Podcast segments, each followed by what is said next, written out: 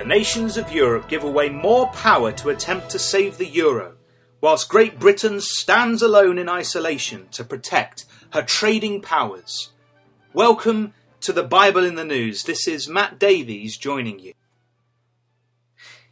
In the past week, dramatic events have been taking place in the European Union, which see Britain take a few steps towards distancing herself from the nations of Europe.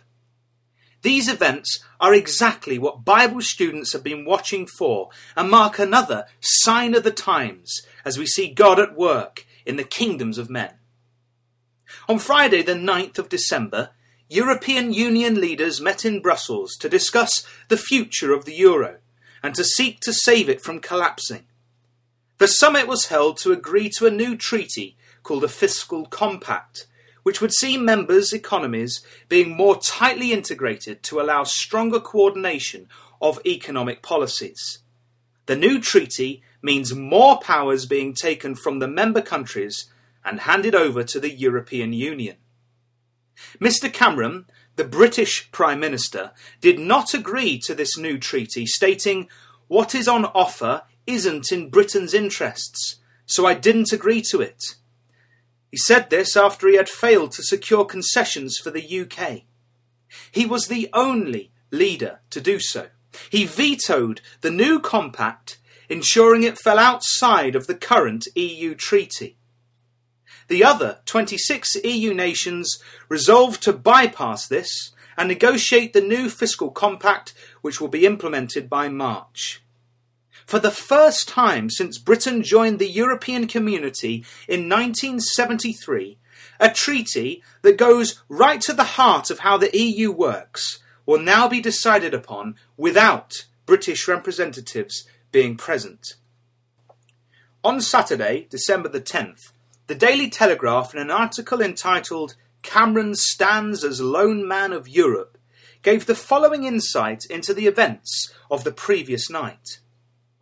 Quote, David Cameron took a decisive step to distance Britain from the European Union yesterday as he became the first Prime Minister to veto a new EU treaty.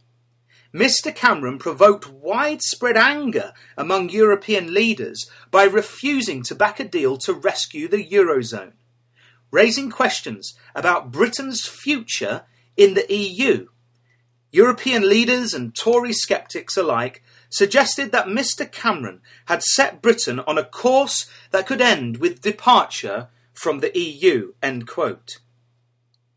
When asked if Europe was divided, Lithuanian President Dalia Grybauskaite said, Not Europe, Brits divided, and they are outside of decision making. Europe is united. These events come after many in Britain have been questioning the UK's membership of the EU. Recently, the Daily Express newspaper has been running a campaign calling on the British public and politicians to get us out of the EU. The Express is now frequently reporting of the problems of EU membership. One recent headline read, Fury over Britain's £50 million a day EU bill. November 24th, 2011. And another, printed last year, read 99% of you say get us out of Europe, November 26th, 2010. It seems then that Euroscepticism in the UK is growing, and Britain is being forced into a position of isolation in Europe as the British public are becoming increasingly fed up with the large bills and bureaucracy of the EU. Meanwhile, the euro crisis sees nations continuing to give up their sovereign powers to the system of Europe, with Angela Merkel, the German Chancellor, stating to her parliament on Wednesday, the 14th of December, that the 26 other nations had set themselves on an irreversible course towards a fiscal union. Now, when we turn to God's Word, the Bible, we find an interesting chapter in Ezekiel which helps to shed some light on these events we are witnessing in the news. In Ezekiel, in chapter 38, we have a prophecy about the latter days. See verses 8 and 16. The latter days is a phrase which describes the end of the Gentile age, and we know that we are living in that time period because one of the events which marks the beginning of the latter day period is that the Jews will have begun to return to their land. And if you'd like to find out about that, read Hosea chapter 3 and verse 5. So, this chapter of Ezekiel 38 is very significant and relevant to us living today. The prophecy deals with two power blocks of nations. The first power block is a confederacy of nations led by a character called Gog, who is from the territory of Magog, and is the leader of the territories of Rosh, Meshech, and Tubal. See verses 2 and 3. Allied with him is Persia, Ethiopia, Libya, Gomer, and Togarmah.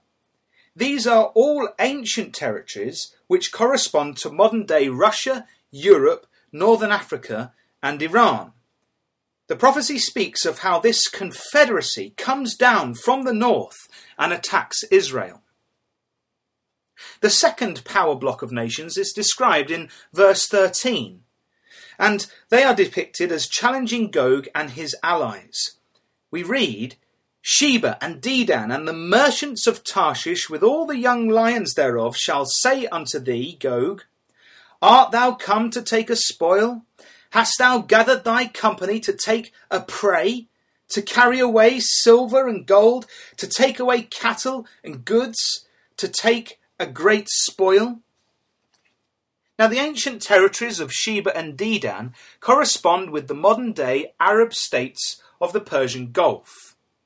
And allied with Sheba and Dedan is a trading, merchant power called Tarshish.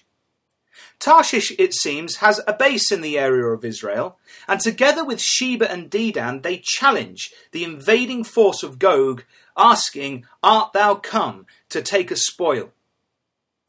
Over 160 years ago, Bible student John Thomas identified Britain as the power spoken of in the prophets as Tarshish. He wrote of this identification in his books, Elpis Israel, Eureka, and the destiny of the British Empire. John Thomas based his conclusions on the identifying features that the Bible gives about the Tarshish entity. When we look at our Bibles, we find that Tarshish has the following characteristics. It is a trading, maritime power, Isaiah 2, verse 16, Isaiah 23, verse 1, and Ezekiel 27, verse 25. It is an island or a coastal power. Isaiah 60 verse 9, 66 verse 19, Genesis 10 verse 4 and 5. It is located to the far west of Israel. Jonah chapter 1 verse 3. It is allied with southern Gulf states, Ezekiel 38:13, Psalm 72 verse 10. This nation of Tarshish will have descended from Japheth, Genesis 10, verse 4. It is the source of silver, iron, tin, and lead. Ezekiel 27, verse 12. It trades in global markets. Ezekiel 27, verse 25. And it has strong ties with Israel.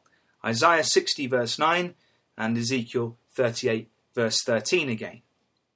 Now, when the Tarshish clues given to us from the Bible are all pulled together, we find that no other modern nation better qualifies other than Great Britain. To the Bible student, then, the events that have and are taking place in the EU are a sure and certain sign that God is preparing the nations for his plan and purpose as outlined in his word.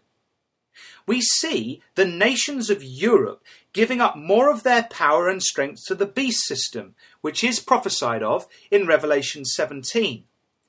We see the Tarshish power standing apart from the nations of Europe, just as Ezekiel 38 tells us the case will be at the end of the time period of the latter days. Now, we do not, of course, know exactly how events will pan out. But surely we can see God at work in the kingdoms of men, bringing about the situation required by his word, which will bring the nations down against Israel for the great battle of Armageddon. It is at that great time of trouble that the Bible speaks of Christ appearing in glory to the nations with his saints. See Zechariah 14, verse 4. And establishing God's kingdom on the earth. That kingdom will be the ancient kingdom of Israel restored with the Lord Jesus Christ sitting on the throne of his father David, reigning in peace and righteousness. Let us therefore watch the events in the news, knowing that soon the vision of the future outlined in the Bible will soon come to fruition.